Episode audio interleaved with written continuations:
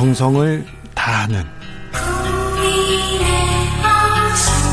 국민의 방송 KBS 주진우 라이브 그냥 그렇다고요. 주진우 라이브 함께하고 계십니다. 라디오 정보센터 다녀오겠습니다. 정한나 씨.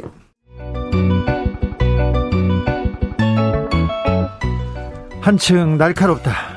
한결 정확하다. 한편 세심하다. 밖에서 보는 내밀한 분석 정치적 원의 시점.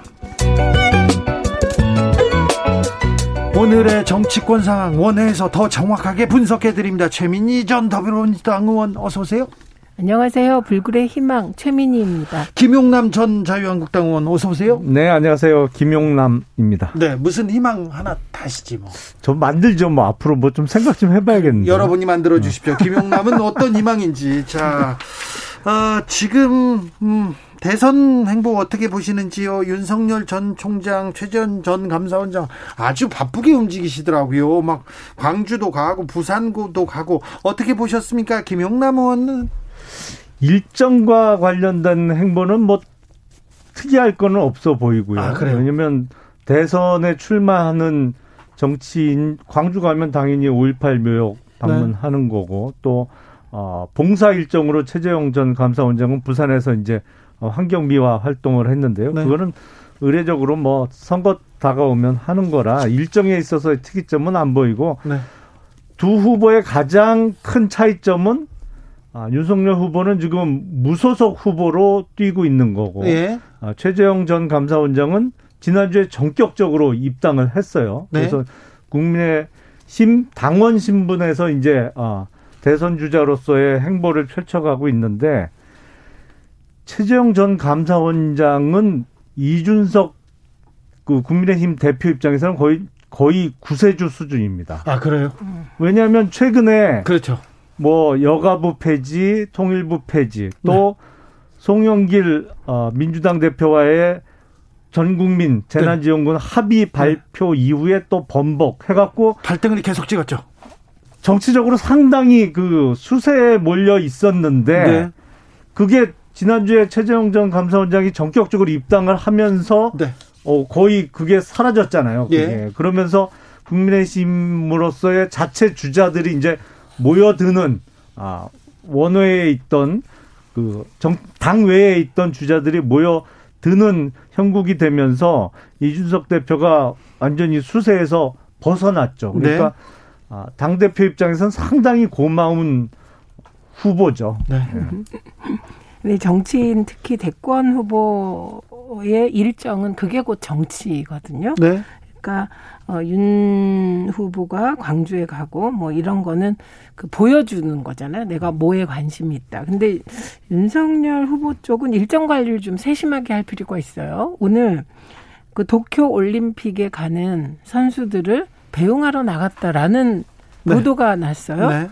그리고 조금 있다가 안 갔다 이렇게 보도가 났어요. 그러니까 그랬죠. 이건 이게 이건 내부 캠프가 아직 조금 어수선하다는 반증이라 예. 뭐 이걸 가지고 뭐 상대에서 뭐 비판하고 그럴 건 아니지만 네. 어쨌든 좀 이게 어수선해 보입니다. 그래서 요 일정 관리는 촘촘해야 하지만 좀 정확해야 된다. 예, 안 그러면 후보자 후보가 좀 이게 오히려 플러스 되려고 하다 마이너스가 된다 이런 생각이고요.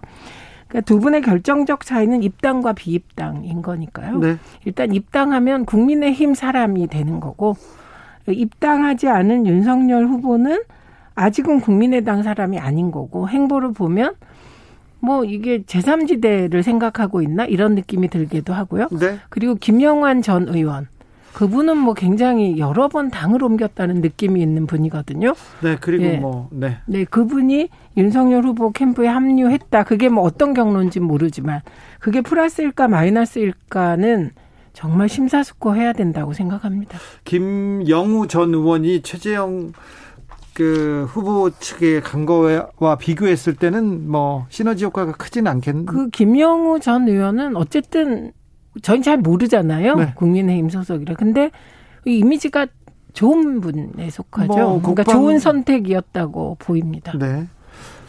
어떻게 보세요? 김용남 의원님? 아니 얼마 전에 저 19대 국회 후반부에 국회의장을 하셨던 정의화 네. 어, 의장님이 장문에 정말 어마어마하게 긴 그 글을 돌렸죠. 몬톡으로 해서 이렇게 왔어요. 저한테만 돌린 건 아니고 많은 분들이 음. 받으신 것 같은데, 그러니까 최재형 전 감사원장에 대한 지지를 호소하는 내용을 상당히 음. 길게 해서 이렇게 돌리셨던데, 그러니까 그쪽도 사람들이 모여들고 있는 거죠. 네. 그러니까 뭐 아, 당내에도 누구 누구 누구 뭐 이렇게 이름들이 거론이 되던데 아, 기존의 국민의힘 소속이었던 소위 대권 주자들이 크게 경쟁력이 없는 주자들이 죄송스럽습니다만 대부분이었기 때문에 아, 갓 입당을 한 최재형 전 감사원장 그리고 언젠가는 이루어질지도 모르는 지금 당 밖의 대권 주자들이 거의 이제 흥행을 이끌어 나가는 구도가 될 것 같아요. 그러면서 당내 인사들도 그 주자들 쪽으로 모여 들면서 서로 서로 음. 세를 형성해 나가고 있는 형국으로 보입니다. 김성수님께서 재선의 희망 김용남 나왔습니다. 재선의 희망 좋네요. 아, 좋아요? 음. 재선의 희망 어, 더 원합니다. 네, 네, 조금 더 원합니다. 정의화 의장께서는 19대 때 국회의장 하셨잖아요. 네, 네. 저희가 보기엔 보수적 합리주의자의 대명사였죠. 네. 그래서 이분이 최초로 사실 필리버스터를 허용해 준 의장이세요. 예. 그래서 그때 민주당 의원들이 그 필리버스터 하는 하는 걸 허용했다는 건 이건 사실 보통 일이 아니고 그 후로 필리버스터가 자리 잡게 됐고요. 그러니까 지금 김영우 전 의원이나 정의화 전 국회의장 같은 분들이 최재형 전 원장을 지지하는 것은 최재형 원장한테 플러스죠. 그러나 여전히 저는 감사원장 그만두시고 임기 중에 네. 대권 나가는 건 성급하셨다. 그리고 이건 공직자 윤리가 아니다 이렇게 말씀드립니다. 여전히 최재형의 상승세가 보이긴 하지만 여전히 윤 전 총장한테는 지금 네. 어, 상대가 되지 않습니다. 윤 전 총장이 지지율을 지키고 있는데 이것도 미묘하게 조금 흔들리는 것 같습니다. 중앙일보에서 굉장히 세게 비판적 그 비판적 사설을 실었어요. 윤 전 총장 미천다 빨리 드러난 느낌이다 이렇게 얘기하기 시작했는데 김영남 의원님 어찌 보셨어요?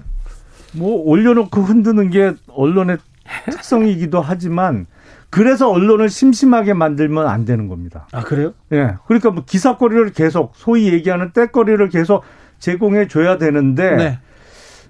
그 윤석열 후보의 어떤 일정이나 그 TV 화면 속에 잡히는 모습이 너무 단조로워요. 네. 왜냐하면 뭐그 야권 인사가 됐던 아니면 소위 얘기하는 중도 쪽 인사가 됐던 만나서 식당 같은 데서 만나서 이렇게 악수하고 면서 사진 찍거나 거의 그런 모습이 반복이거든요. 네네. 그러니까 상대 쪽에 건너편에 있는 인물만 계속 바뀌는 시기예요. 예. 그러니까 심심하잖아요. 네. 그러니까 뭔가 기사를 쓸 거리를 만들어 줘야 되는데 네. 그런 면에서 좀 부족하다 보니까 이제는 어 다른 쪽에 단점이나 이런 걸 찾는 기사들이 자꾸 나오고 어, 사, 사설도 그걸 네. 반영하는 것 같습니다. 먹거리가 부족하다. 아, 네. 예. 예, 근데 그 거리가 부정적으로 언론에 의해서 제기되고 있는 그런 형국입니다. 예. 그래서 오늘만 해도 오마이뉴스와 한겨레 신문이 네. 동시에 윤석열 전 총장과 삼부토건 조남욱 전 회장 네. 관련한 문제를 제기했습니다. 예. 근데 이런 문제들은 사실 단순 김영란법 위반이 될 수가 없죠. 왜냐하면 김영란법이 2016년 이후에 실행됐기 때문에 어 그리고 어, 윤석열 후보가 그 관련한 골프 접대 향응 의혹에 대해서 10년을 기준으로 딱 강조를 했어요. 10년 이전에 만난 적이 있다. 그 이후에는 만난 적이 없고 뭐 이런 취지의 발언을 했거든요. 예. 그건 이제 법적 인 그 선을 긋는 것 같아요. 근데 우선은 두 언론이 보도를 했기 때문에 이 부분은 다른 언론들도 앞다투어 후속 보도가 나올 것으로 보입니다. 근데 중요한 건 팩트잖아요. 근데 지금까지 확인된 팩트가 부정적인 것들이 장모의 법정 구속, 네. 그리고 아내의 논문 표절에 대한 여러 가지 의혹 제기, 예. 어, 그리고 오늘 나온 그 특정 기업으로부터의 골프 접대와 향응을 받았느냐 여부, 네. 이게 확인이 돼야 되는데 중요한 것은 어쨌든 조남욱 전 회장의 캘린더, 일정 캘린더에 어, 윤석열이라는 이름 석자가 등장했다. 요거는 오마이뉴스 한겨레 신문이 공통으로 어, 확인한 내용입니다. 그래서 네. 앞으로 이 부분은 사실 확인이 더 되어야 할 것 같습니다. 제가 보기에는 별로 뭐 큰 파장 없이 묻힐 것 같아요. 하필 보도한 매체가 한겨레가 이제 가장 먼저 보도를 했는데 네. 2년쯤 전인가요? 왜 윤석열 당시 총장이 윤중천 씨 뭐 별장에서 접대받았다고 일면 톱으로 썼다가 나중에 그게 근거가 전혀 없는 허위 사실인 게 밝혀져 갖고 일면에 또 크게 사과문도 게재했던 적이 있잖아요. 그리고 그 조 회장의 탁상 달력이라는 게 네.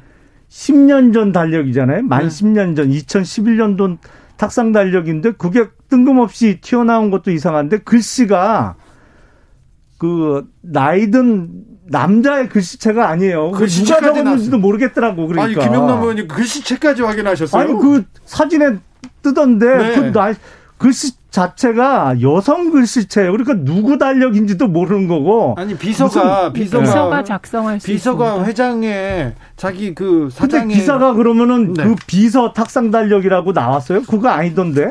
아, 그러니까, 그러니까, 이게 지금 네. 근거도 불분명하고 그리고 무슨 2007년도 15년 전 선물 명단이라 하면서 나와 나왔는데 뭐 농산물 같은 거 보낸 적 있다는 건데 사실 확인도 어려울 뿐만 아니라 아니 그래서 뭐 어쨌다는 거예요. 그래서 그때 사과 상자 받았으면 뭐가 되는 거예요? 잘못된 게?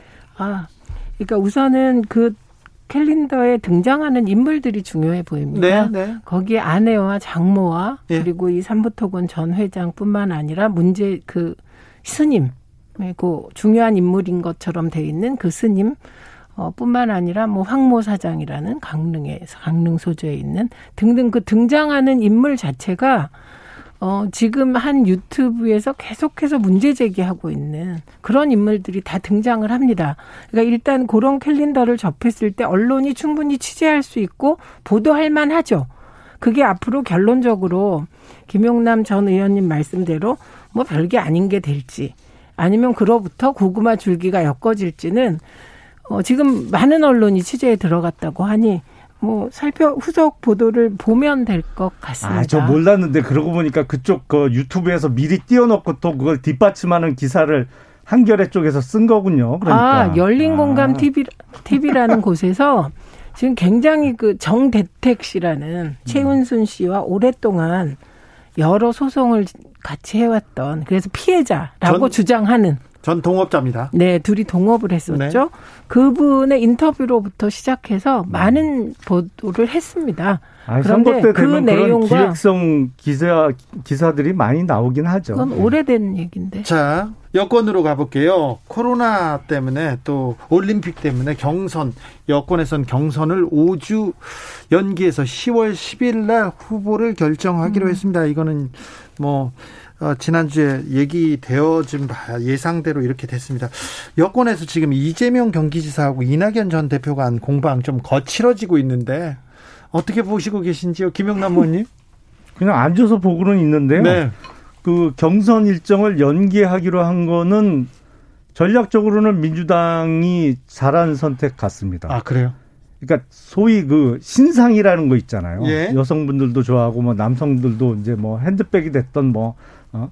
구두가 됐던 신상품의 줄임말 신상. 네. 근데 신상이 정치권만큼 각광받는 분야가 없는 없죠, 것 같아요. 맞죠. 항상, 항상 새, 신상이야 여기. 새 얼굴, 새 인물 네. 나오죠. 네. 그러니까 좀 익숙해지면 이제 지겨워하고 네. 항상 신상이 각광을 받는데 그런 의미에서 갓 뽑힌 후보 아니면 갓 그 후보를 뽑는 과정이 항상 언론의 스포트라이트를 받을 수밖에 없거든요. 네. 근데 원래 민주당 일정대로 하면 9월 초에 뽑히잖아요. 거의 국민의힘보다 한 두 달 앞서 후보가 확정되는 일정이었는데 네.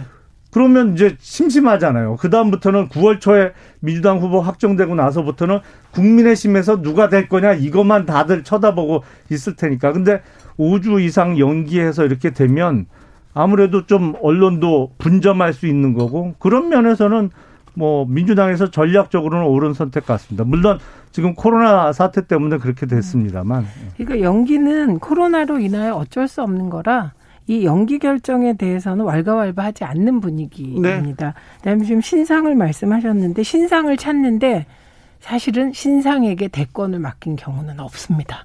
왜냐하면 2002년에 노무현 후보를 신상품이라고 생각하잖아요. 근데 그때 이미 정치 20년 하셨을 텐데 예. 특이한 건 노무현 전 대통령은 20년 정치를 해도 신상품 같았다. 이게 이제 특이했던 거고 그리고 음 2012년에 이제 문재인 후보가 신상품이었죠. 그리고 어 진보 쪽이 지지를 받았지만 결국은 또 역시 야당처럼 느껴지는 여당 후보인 박근혜 전 대통령 이기거든요. 네. 그래서 신상에 대한 선호가 있는데 사실 그 신상품이 일정한 검증이 되기 전에 중요한 일을 맡기는 경우는 사실 없습니다. 한번 돌아보시면. 아니, 제가 근데 지금 예. 말씀하신 것 중에는 민주당이 먼저 뽑고 뭐 한 달 정도 한 두 달 있어야 국민의힘 후보가 뽑히기 때문에 국민의힘 후보가 뽑히는 과정의 컨벤션 효과로 민주당 후보가 불이익을 받을 수 있다. 그건 전 그럴 수 있다고 생각합니다. 아니, 여기서 신상은 그러니까 완전히 정말 생소한 인물이 대통령으로 뽑히기는 어렵죠. 그러니까 갓 뽑힌 정당 후보 뭐 네. 이런 의미에서 신상이라고 말씀을 드린 거고 네.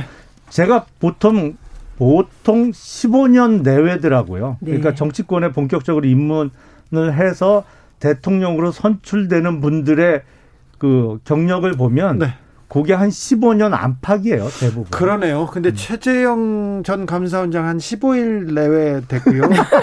그 다음에 저 윤석열 검찰총장은 그 안에서부터 정치를 했다고 보면 한 150일 정도 됐나요? 아니, 그러니까 그 DJYS처럼 한 40년 만에 대통령 되시는 분들도 있고 그래서 네. 평균 내면 15년이라는 네, 얘기죠. 네, 김영남 의원, 위원이 아주 아주 중요한 부분 짚어주셨어요. 네. 1449님께서 민주당 후보들끼리 비방하는 거 좋지 않습니다. 정책적으로 선 경쟁하세요 얘기하는데 아까 제가 이 질문했거든요. 서로 거칠어진다고. 그런데 별로 관심이 없으세요, 김영남 의원님?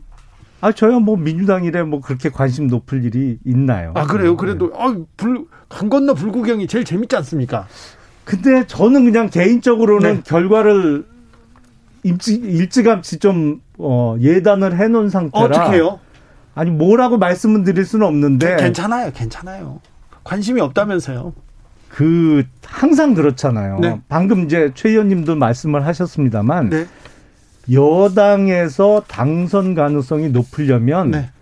여당 후보지만 야당 후보 같은 이미지가 있어야 돼요. 그렇죠. 근데 이낙연 후보나 정세균 후보는 네.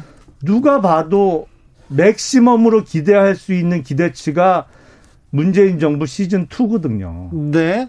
그런 의미에서는 글쎄 저는 가능성을 그렇게 높게는 안 보고 있습니다. 네. 근데 문재인 대통령 지지율이 점점 올라가고 있잖아요. 예. 그러면 좀 바뀔 수 있고 무엇보다 송영길 대표는 지금 아주 상한가입니다. 그 관심을 받지 못할 것으로 기대 생각되었던 민주당 경선이 의외로 지금 이낙연 후보가 약진하면서 관심이 집중되고 있거든요. 특히 지지자들이 어.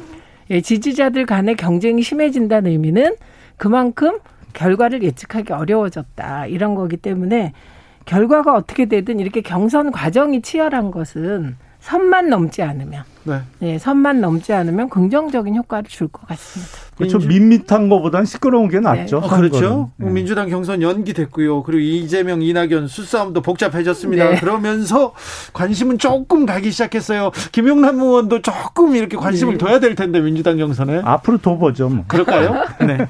여기까지 할까요? 정치적 원의 시점 최민희, 김용남, 김용남, 최민희 전 의원과 함께했습니다. 오늘도 감사했습니다. 고맙습니다. 네, 감사합니다. 정치 피로, 사건 사고로 인한 피로, 고달픈 일상에서 오는 피로. 오늘 시사하셨습니까? 경험해 보세요. 들은 날과 안 들은 날의 차이. 여러분의 피로를 날려줄 저녁 한 끼 시사. 추진우 라이브.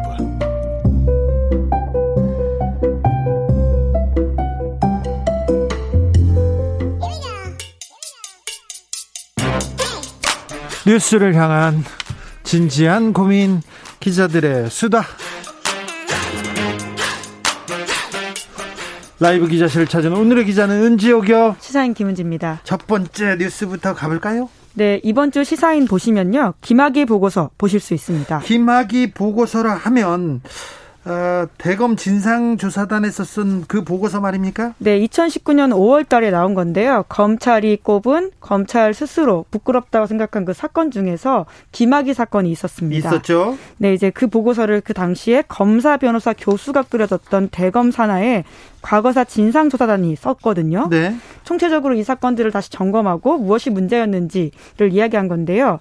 여기서 내용의 결론은 검찰의 부실 수사로 사건 진상이 암장을 초래했다라는 내용이 있습니다. 예. 그래서 그 당시에 문물 검찰총장도 2019년 6월 달에 이 조사를 수용한다라고 밝혔거든요. 네. 그러면서 김학의 사건 자체도 부끄럽지만 과거 검찰의 두 차례 수사에서도 왜 이걸 밝혀내지 못했는지 부끄럽다.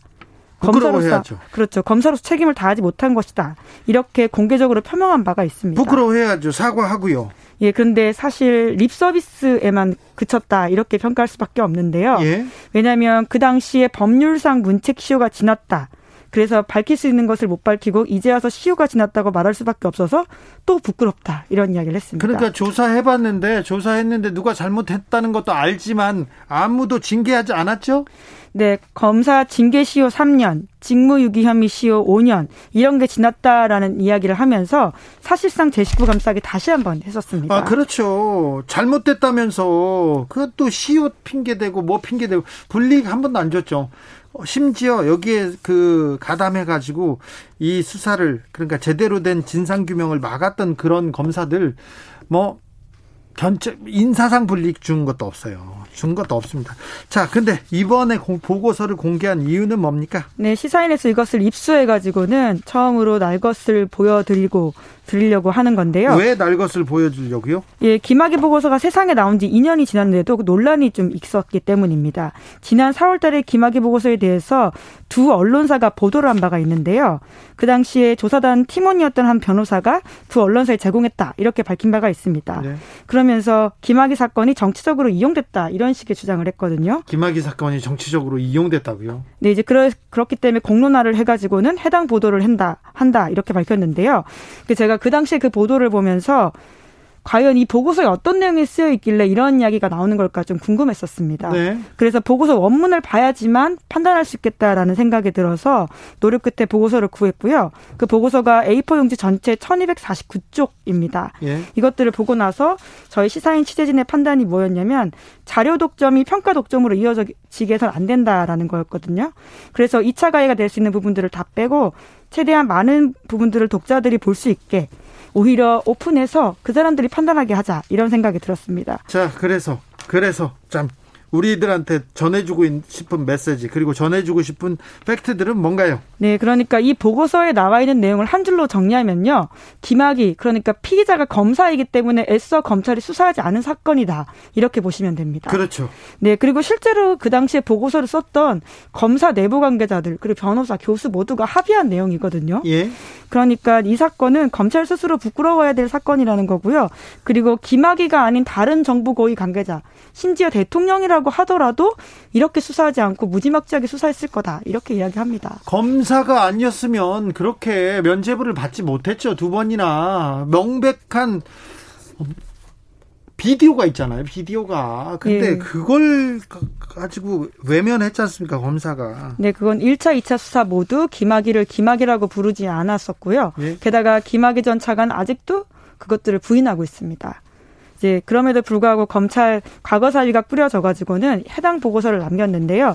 저희가 이 보고서를 기자들이 먼저 받고 그 비법조인이기 때문에 혹시라도 법리적인 부분에 있어서 좀 부족한 게 있을까 싶어서 다양한 출신의 법조인들한테도 보고서를 좀 보여주고 회수하는 방식으로 평가했었습니다. 그랬더니요. 네, 이제 그분들의 이야기가 다 똑같았습니다. 아까 이야기한 것처럼요. 김학이라는 고위직 출신이 연루되어 있기 때문에 수사하지 않은 사건이다 이렇게 평가를 했고요. 그렇기 때문에 이 수사권과 기소권을 동시에 가진 권력기관이 견제받지 않았을 때 생길 수 있는 독 아주 대표적인 사례다 이렇게 이야기했습니다. 검사였기 때문에 검사들이 수사를 안 한 거 아닙니까? 네, 이제 그렇기 때문에 1차, 2차 사건은 김학의 사건, 김학의 개인의 비리 사건이라고 볼 수 있는데요. 사실 3차까지 사건이 꾸려지면서 그 3차 사건의 대상자는 김학의뿐만이 아니라 검찰도 대상자라고 볼 수 있습니다. 면죄부를 준 검찰한테 검찰한테 책임을 물었어야죠. 그런데 김학의 사건은 저 이렇게 뒤로 가고 정치적으로 이용당했다. 그러면서 자꾸 출국 금지 문제가 있었다. 그 부분만 지금 지적한 거죠. 네, 이제 그렇기 때문에 그러니까 가장 본질적으로 보면요. 2013년에 수사가 잘 됐다면 일어나지 않았을 사건이다. 이런 이야기들을 결론적으로 하고 있거든요. 네. 네 그런 부분들을 좀 독자분들도 보시고 판단해 보실 수 있게 그 자료를 제공해 드렸고요. 다만 변호사들 사이에서 이 김학의 사건을 성폭행으로 볼지에 대해서는 의견이 좀 엇갈리긴 했습니다. 그랬어요? 아무튼 예, 성접대다, 뇌물이다 이런 의견들은 합의를 봤는데요. 또 성폭행을 볼지에 대해서는 진술에 대한 이야기들이 좀 엇갈리긴 했습니다. 아무튼 검사들이 수사를 안 해가지고 정치적 사안으로 남아버린 아주 진짜 무책임한 어처구니 없는 범죄였습니다. 숨겨진 세상님께서 기소 편의주의 심각합니다. 죄를 덮을 수 있는 권력, 죄를 물을 수 있는 권력보다 덮을 수 있는 권력이 훨씬 커요. 묻지 않지 않습니까? 기소하지 않으면 죄가 없어집니다. 그래서 검찰이 이렇게 봐주는 권리, 이 권력은 엄청, 엄청 더 셉니다. 자, 다음 뉴스로 가볼까요? 네, 코로나19 4차 유행이 언제 끝날까 보다 중요한 질문이 있습니다. 아, 그 어떤 질문인가요? 네, 2020년의 코로나19와 2021년의 코로나19가 무엇이 갖고 다른지를 물어야 한다라는 이야기가 나오고 있는데요. 다른가요? 네, 왜냐하면 백신 접종 여부 때문입니다. 네. 우리가 똑같은 코로나19 환자 수를 보더라도 이에 대한 대응들을 다르게 해야 된다라는 지적들이 전문가들 사이에서 나오고 있습니다. 예. 고민도 깊어져야 된다라고 하는 이야기인데요. 이번에 4차 대유행 양상이 앞선 유행과는 다른 면이 있습니다. 앞서 말씀드린 것처럼 예방 접종, 그러니까 백신 접종 여부 때문인데요. 실제로 이번에 확진자 규모의 상당 부분들이 20세에서 59세 사이입니다. 60세 이상 확진자가 줄어들고 있는데 이것들은 수치로서 증명되고 있습니다. 예. 3차 유행 시기 때문에 하더라도 60대 이상 확진자 비율이 30% 가까이 됐거든요. 요양병원, 요양원에서 많이 감염되고 뭐 돌아가시고 그랬잖아요. 네, 이제 그러다 보니까 집단 감염으로 번지는 일들이 굉장히 많았고 그것을 의료기관이 감당하기 어려우면서 악순환이 지속됐었거든요. 네. 그런데 이번에는 4차 유행에서 60대 이상 확진자 비율이 8%대라고 합니다. 네. 그만큼 이제 접종 백신 접종의 효과를 우리가 본다라고 할 수 있는 건데요. 그렇기 때문에 우리가 어, 이번 상황을 조금 더 근본적으로 다르게 봐야 되는 면들이 있고 그에 맞춰서 새로운 정책과 인식 체계를 갖춰야 된다라는 지적이 나오고 있습니다. 새 국면에 맞는 적합한 정책이란 게 뭡니까?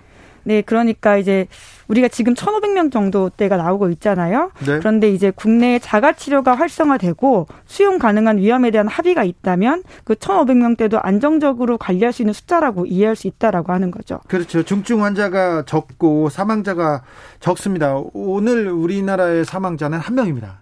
네. 코로나 사망자는 한 명입니다. 그러니까 조금 달리 이렇게 정책을 펴야 된다는 거죠? 네. 근데 앞서와 굉장히 다른 양상들이 있는데요. 하지만 여전히 국내 코로나19 확진자 대응은 시설 격리가 기본이라고 합니다. 예. 그러니까 그 사람이 심각하건 가볍건 혹은 무증상인 건 간에 우선은 시설로 넣게 되는데요. 격리하기 네. 위해서 이제까지는 이러한 것들이 K 방역에 굉장히 중요한 성과였습니다. 예. 다른 나라는 자가 치료를 기본으로 하고 알아서 하라라는 분위기였었는데요. 예. 하지만 이제 무증상 환자들이 많아지게 됨으로써 이런 것들 우리가 어떻게 해야 될지에 대한 좀 고민들을 의료 체계 과부담과 함께 생각해봐야 된다라는 이야기가 나오고 있습니다. 그렇습니다. 이제 대응 시스템 전환하는 게 필요하다는 지적도 계속 나옵니다. 왜냐하면 이게 길어질수록 이 대가는 누군가가 가져가게 되어 있는데요.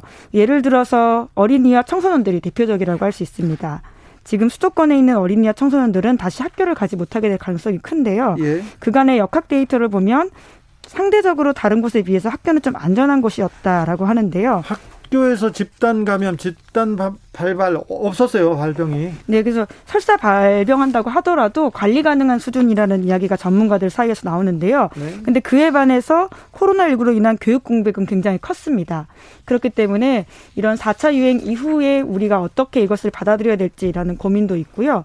그리고 지금 수도권에서는 오후 6시 이후에 2인 초과 모임 제한하고 있는데요. 이에 대해서도 어떤 고민이 필요한지에 대한 이야기가 나오고 있습니다. 그렇죠. 6시 이후부터는 장사하지 말라 달라는 말이냐 그러면서 자영업자들은 6시 이후에는 코로나 안 걸리냐 이렇게 얘기하는데 좀 딱한 상황도 사정도 좀 이해가 되는 측면이 있어요. 네, 백신 접종률이 지금 점점 이제 올라가긴 해야 될 텐데요. 한국뿐만이 아니라 다른 나라도 마찬가지입니다. 백신 접종 아무리 많이 했어도 대규모 확산이 있고 전파력이 강해진 변이 바이러스 이슈가 있기 때문에 이제는 코로나와 함께 어떻게 살아가야 될지 물론 백신 접종을 굉장히 늘려야 되는 게 핵심이긴 한데요. 이에 대한 여러 가지 정책적 고민이 필요하다라는 이야기가 나오고 있습니다. 영국에서는 지금 5만 명대 확진자가 나옴에도 불구하고 이제 방역 보다는 이제 일상으로 돌아가자고 방역을 해제하고 있습니다. 그래서 그런 것도 좀 지켜봐야 되는 것 같은데 아무튼 코로나와 함께 사는 시대에 대한 고민 그리고 정책적 전환 필요한 것 같습니다. 네, 그런 고민들을 이제 시작하게 됐다라는 것들을 알려드리려고요. 준비해 온 뉴스입니다. 네, 아, 참.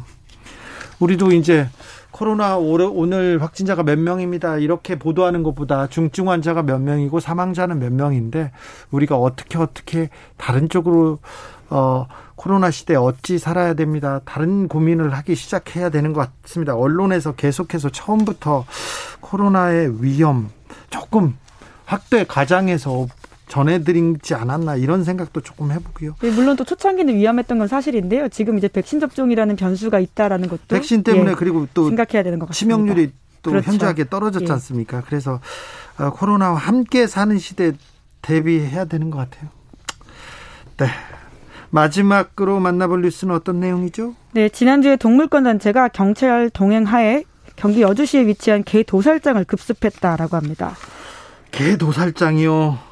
네, 모란시장의 한 건강원이었다라고 하는데요. 모란시장, 성남 모란시장에 그렇게 개 파는 집, 그리고 개 도살을 하는 사람들 많았어요. 네, 원래 2018년 이후에 사라졌다 이렇게 알려졌었는데요. 그런데 여전히 식용 거래, 식용용 개 거래가 이루어진다는 사실이 드러나서 좀 놀라움을 주고 있습니다. 아, 지금도요. 있겠죠. 아이고, 대. 네. 그런데 이번에, 이번에 급습한 곳이 개 6, 2천 마리를 사육하는 개농장에서 한 번에 약 60마리씩 도살장에 개를 납품하는 곳이라고 하는데요. 도살장이에요? 네, 이제 보통 인적이 드문 새벽 3시 정도에 도살이 이루어진다라고 합니다. 네. 그래서 기자들과 경찰 그리고 동물권 단체가 들이닥쳤다라고 하는데요. 그 당시에도 전기봉 그러니까 전기 꼬챙이라고 소위 부르는 건데 그걸 들고 있던 도살업자들이 도사견 3마리 죽이려고 하다가 걸렸다라고 하는데요. 주로 개를 이렇게 도축할 때 이렇게 도살할 때 저 감전사로 이렇게 처리하거든요. 네, 그래서 관련된 단체들 조사에 따르면 이러한 여섯 곳에 잠입 조사해서 지난 9일에 공개한 바는 8개월 동안 이런 조사를 했고요. 대부분의 개들이 이렇게 전기 쇠코팅을 통해서 감전사한다라고 합니다. 그리고 동종의 동물이 보는 앞에서 죽음을 당한다라고 하고요. 네, 그거 성남 모란시장에서 팔리고요. 네, 거기를 대표적으로 꼽을 수 있죠. 자, 다른 것도 있고요. 우리나라에서 개 도살은 법적으로는 어떻게 돼 있습니까? 이 불법으로 규정한 현행법은 없다라고 하는데요. 예. 다만 개를 도살하는 거의 모든 방법이 동물보호법 위반이라고 볼 수 있습니다. 예. 왜냐하면 지난해 대법원 선고 때문인데요. 전기 꼬챙이로 개를 감전시켜서 도살한 개농장 주인에게 유죄를 선고했습니다. 어떤 법 따라서 그렇게 했냐면요. 동물보호법 제8조 1항인데요. 잔인한 방법으로 동물을 죽음에 이르게 하는 행위를 유죄로 판단하고 있기 때문입니다. 네. 대부분 아까 말씀드린 것처럼 도살업자들은 전기봉으로 개를 죽이거든요. 네. 그러다 보니까 이런 것들이 불법이라고 할 수 있는데요. 하지만 전국에 있는 수천 곳의 개 사육장에서는 합법과 비합법 사이에서 이렇게 일을 자행하고 있다라고 합니다. 아이고.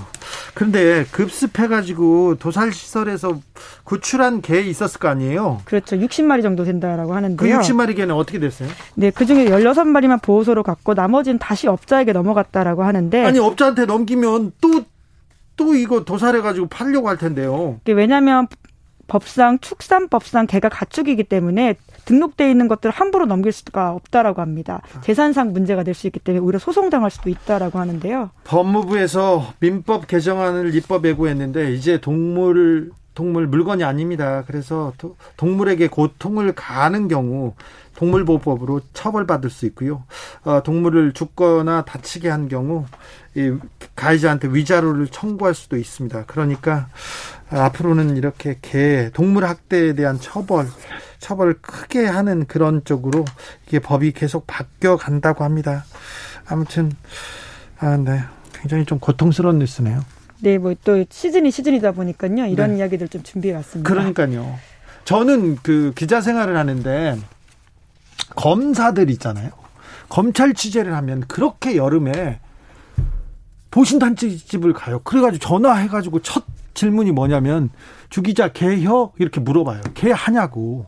개 먹냐는 얘기예요. 그래가지고 그렇죠. 네. 거기 끌려가가지고 저는 짜장면 시켜 먹었는데 거기에서도 그 개 특유의 냄새가 있잖아요. 그 굉장히 고통스러웠어요. 그래서 아 참 아, 개, 개를 좋아하던 검사님들 생각이 납니다. 기자들의 수다 여기까지 할까요? 네, 시사인 네, 김은지 기자와 함께했습니다. 감사합니다. 교통정보센터 다녀오겠습니다. 김민희 씨.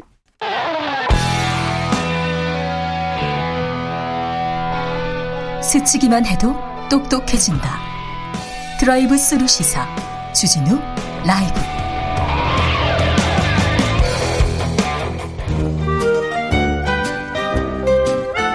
민생이 먼저다. 함께 잘 먹고 잘 사는 법 찾아보겠습니다. 민생과 통하였느냐? 생생민생 통. 앉으나 서나 민생생각 안진걸 민생경제연구소장 어서 오세요. 네, 안녕하십니까. 오늘은 어디 다녀오느라고 이렇게 바쁘신가요? 예, 일단 어저께 일요일인데도 불구하고 네. 광화문에 있는 세월호 광장을 가봤습니다. 아, 네. 오세훈 시장님께서 방역에 최선을 다하지 못한다는 비판을 받고 있는데 느닷없이 세월호 기념관 네. 추모관을 철거하겠다고 7월 안에 통보를 한 겁니다. 통보했어요? 그래서 저는 너무 느닷없잖아요. 예를 들면 광화문 광장을 잘 재조성해서 한켠에 시민들 보행에 불편 없이 이렇게 충분히 설치할 수 있거든요. 그 전에도 이미 그렇게 했었고요. 예. 대폭 축소해서. 그래서 제가 거기가 없어진다는 소리 듣고 너무 가슴 아파서 가봤더니 시민들께서 일부 벌써 지키고 계시더라고요. 네. 대학볕에. 그래서 오세훈 시장님 이런 세월호 추모관 아직 진상 규명도 안 됐고 우리 아이들의 영혼이 아직도 구천을 해먹고 있는데 이런 것으로 행정력 낭비하지 마시고 오히려 사회통합의 상징으로 광화문광장 잘 지은 다음에 한켠에다가 잘 설치해주면 되잖아요. 아니, 그런데 네. 오세훈 서울시장 측에서는 전임 시장이 지금 결정한 내용이다 이렇게 얘기하는데. 전임 시장은 어, 너무 그 차지하는 공간이 좀 컸습니다. 제가 그 현장을 너무 잘 알잖아요. 그렇죠. 그걸 그래서 좀, 네. 조금 줄여놨죠. 그래서 네. 그 부분을 어, 대화를 통해서 유가족들의 양해도 구하고 동의도 구해서 원래는 이렇게 거의 한 면을 차지했는데 한쪽으로 완전히 축소해서 네, 그렇겠죠. 보행이나 조망권에 전혀 부담되지 않게 축소해 놓은 겁니다. 축소해 놨는데 네. 그것도 그것마저도 없애겠다는 건데 네. 어, 지금으로서는 아직 진상 규명도 또 우리 유가족들이나 많은 우리 국민들의 슬픔도 다 어, 아직도 여전하잖아요. 그런 상태에서 추모하고 기억하고 또 우리 사회를 더 안전하게 만들자는 그런 결의를 없앨 필요는 없는 것 같습니다. 그래서 시장님께서는 이런 행정력 낭비하지 마시고 오로지 코로나 극복에 어, 올인해 주실 것을 호소드려 봅니다. 소장님, 재환 네. 재난 지원금 논의 어떻게 예. 돼 가고 있습니까? 저 오늘 오전에도 지금 오후에도 이거 지금 방송국 가서 토론하고 왔습니다. 네.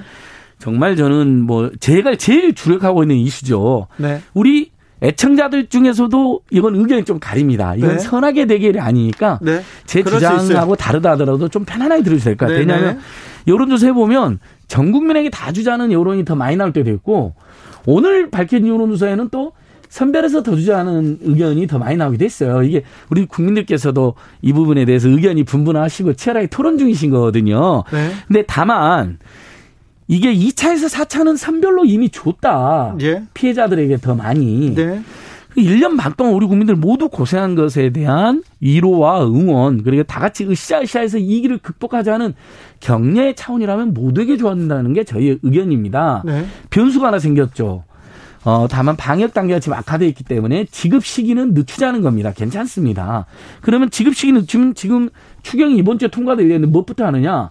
일단 피해가 심각한 중소상공인이나 취약계층부터 먼저 돕자는 건 찬성합니다. 예. 증액해야죠. 그래서 지난주 국회 산자위에서 어, 정부가 낸 추경안에 어, 소상공인 피해 지원이 3.9조쯤 됐었는데요. 네. 이것을 두 배 정도 증액을 했습니다. 이건 잘한 거죠. 아직 최종 통과는 안 됐습니다. 최종 통과는 예결위와 본회의를 거쳐야 되거든요.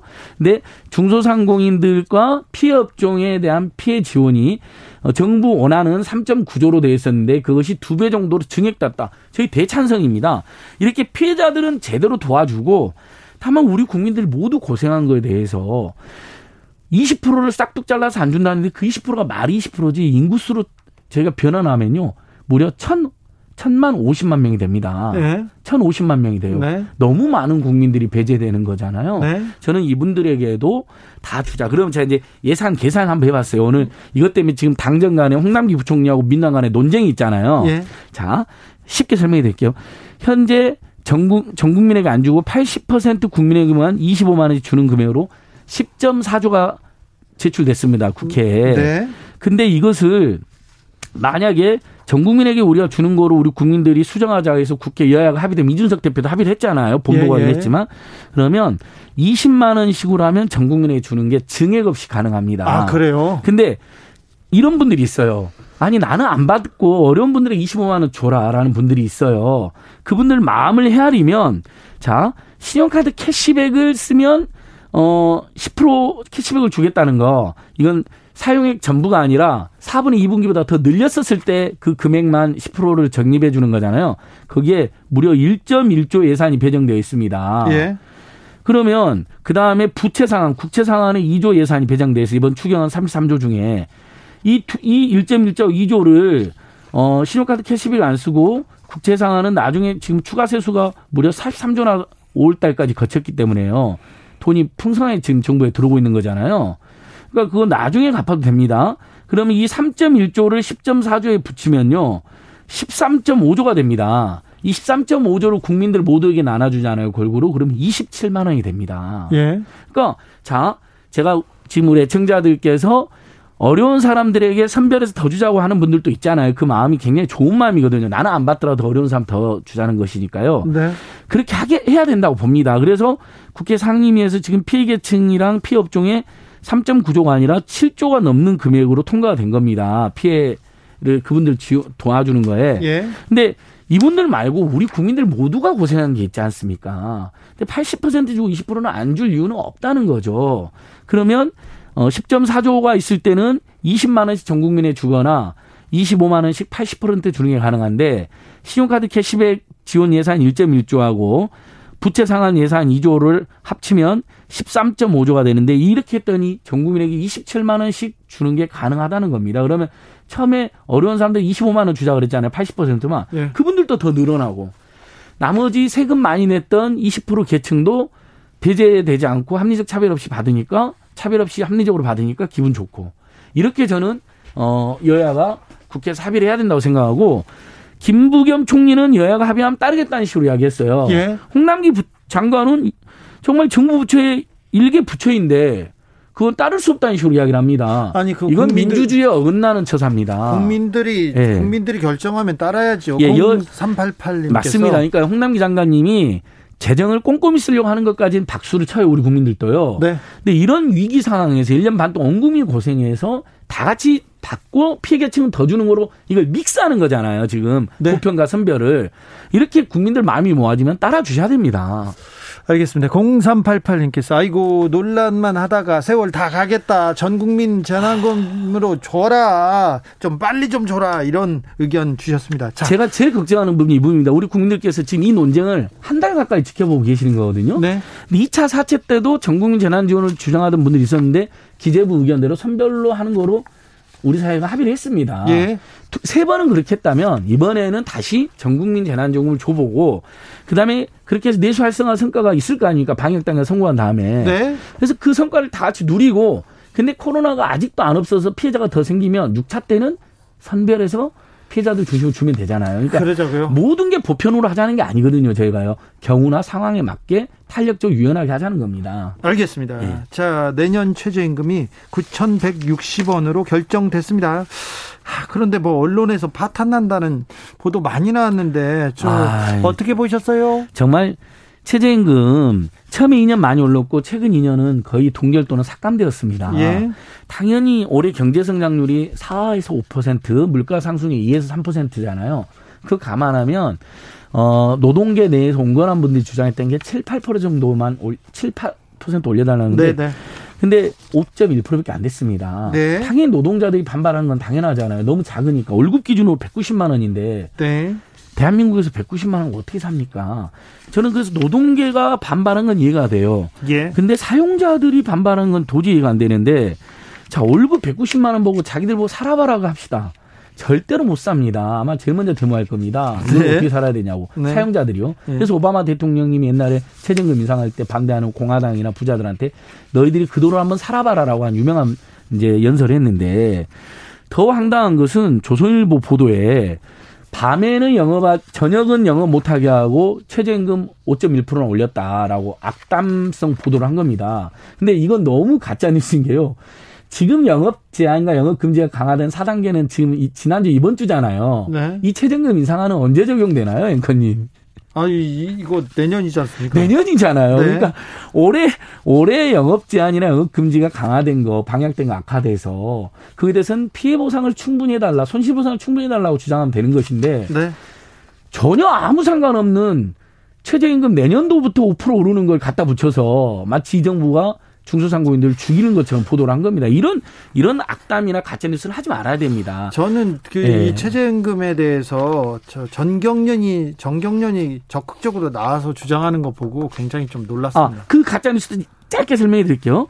자, 정경련에서 느닷 정경련 산하 한국경제연구원이라는 연구원에서 취업자가 뭐 3, 40만 명이 줄어든다고 보도를 한 겁니다. 최저임금 회의할 때마다. 네. 그러면 언론이 50개가 넘은 논리가 그걸 대세 특별한 겁니다. 똑같이 쓰죠. 근데 그분은 최저임금 전문가가 아니에요. 어떤 교수한테 맡겼는데. 근데 오히려 2018년도는 최저임금 많이 올랐잖아요. 네. 취업자 숫자가 늘었죠. 10만 명이 늘어났고요. 네.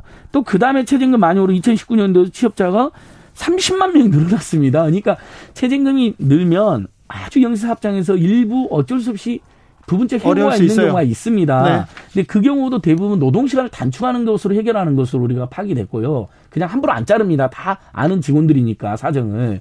그다음에 설령 일부 해고가 있다 하더라도 전체적으로 내수 경제가 활성화된다든지 이런 것으로 해서 다른 데로 흡수가 되는 겁니다. 인원이. 그러니까 그 맥락을 보고 이야기했는데 느없이 추정치로 30만 명이 잘린다는 거예요. 그러면 언론에서 다 쓰죠. 그걸 언론에 받았어요.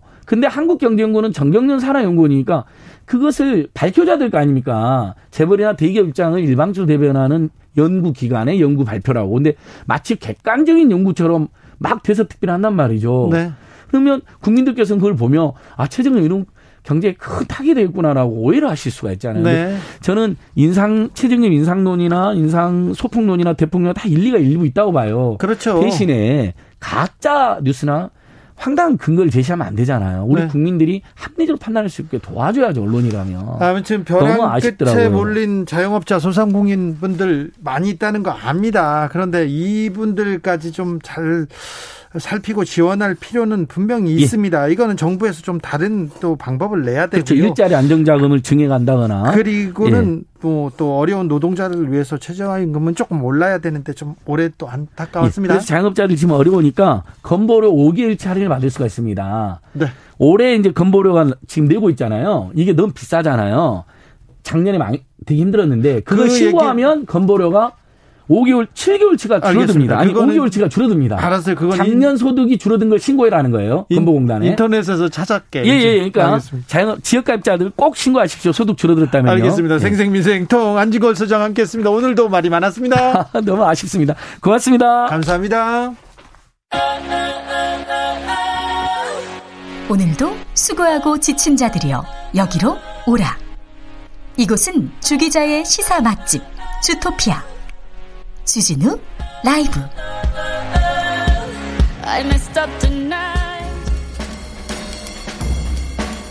느낌 가는 대로 그냥 고른 뉴스 여의도 주필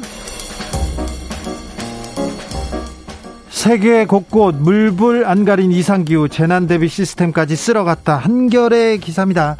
자 금요일부터요 앞이 안 보이게 비가 옵니다. 그리고 조금 있다가는 개고요. 그리고 햇볕이 쨍쨍.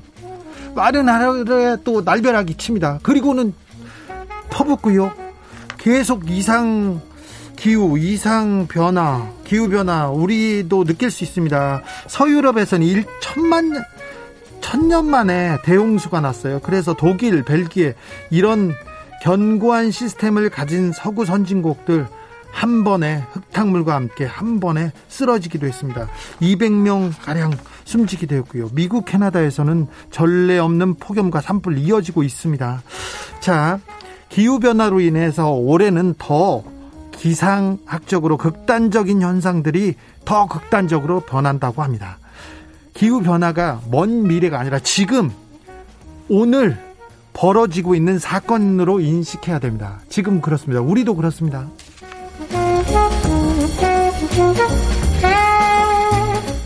한국인 기대 수명 83.3년. 자살, 자살 사망률 OECD 국가 중 최고 연합뉴스 기사인데요. OECD에서 여러 지표를 이렇게 아, 보냈습니다. 그런데 우리나라 국민의 기대 수명은 83.3년입니다. 그러니까 보통 사람들은 83세까지는 산다는 거죠. 남성은 80세고요. 여성은 86.3세입니다. 여성이 한 6년 더 이렇게 더 삽니다.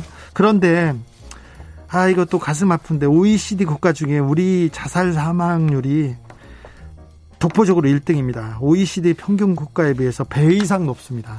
이거는 우리 사회가 건강하지 않다는 거 이렇게 보여줍니다. 계속 보여줍니다. 우리나라 국민 한 명이 이렇게 병원은 제일 많이 가고요. 많이 가는데 의사는 또 아주 좀 국가 평균에 미치지 못하게 의사 수는 적습니다. 그런데 의료비 지출은 또 OECD 평균보다 낮습니다. 그러니까 의사는 부족한데 의료 혜택은 누리고 있고 의료보험 혜택도 잘 누리고 있다. 이렇게 보면 될 것 같습니다. 오래 사는데 참 축복이어야 되는데 이게 참 걱정이에요. 준비를 잘해야 되는데 잘 하고 계시죠?